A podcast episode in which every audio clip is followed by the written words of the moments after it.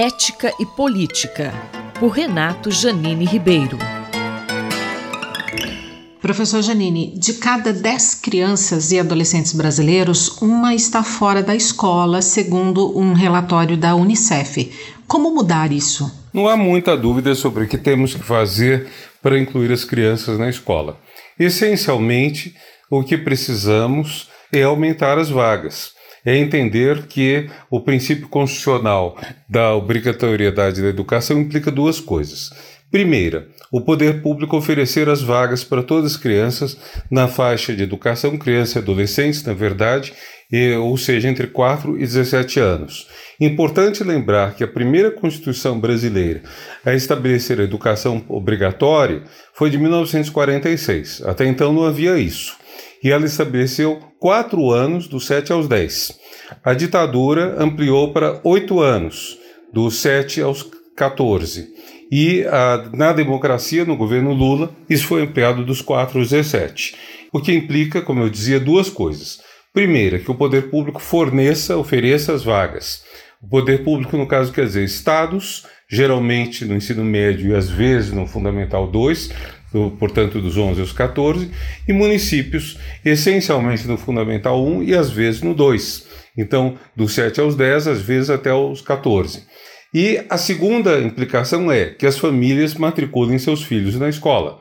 Não é um período em que o pai e a mãe podem decidir se coloca o filho na escola ou não. Eles têm que colocar. Então, isso significa que o poder público tem que oferecer as vagas.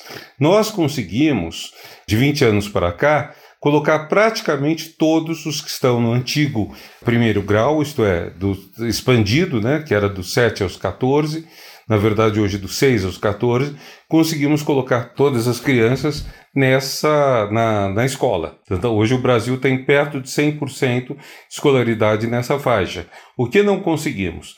A, pré, a, a educação infantil, 4 e 5 anos de idade, e o ensino médio, nos dois casos temos o quê? 75%, 80% falando de cabeça na escola e 20, 25% fora. Então, o que temos que fazer? Criar vagas. Isso é essencial. Criar vagas supõe dinheiro para construir escolas, dinheiro para contratar professores e melhorar a qualidade do ensino ofertado.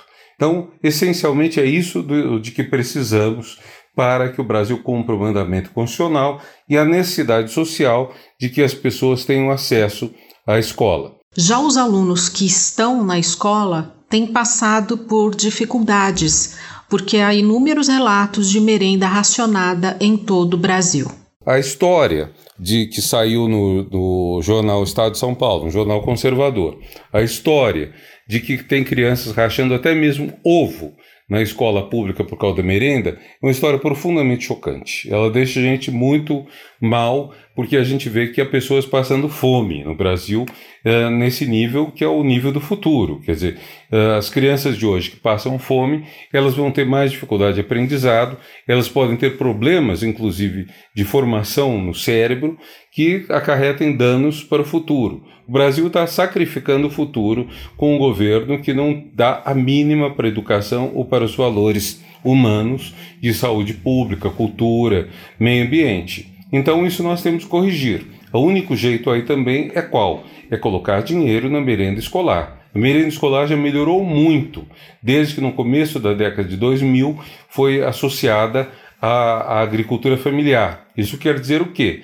Que a, a comida oferecida às crianças é basicamente provinda de agricultores que trabalham com a própria família e que então uh, permitem uh, emprego ou trabalho para multidões de agricultores e, ao mesmo tempo, uma comida sem agrotóxicos, geralmente, para multidões de crianças. Isso nós temos que reconstituir, fortalecer e ampliar. Então, dessa maneira, conseguimos lidar com dois problemas ao mesmo tempo: o problema de evitar o êxodo rural, mantendo no campo pessoas que produzem alimentos, e garantir comida boa para as crianças. É isso essencialmente o que nós temos que fazer hoje no Brasil. O professor Renato Janine Ribeiro conversou comigo, Valéria Dias, para a Rádio USP. Ética e Política, por Renato Janine Ribeiro.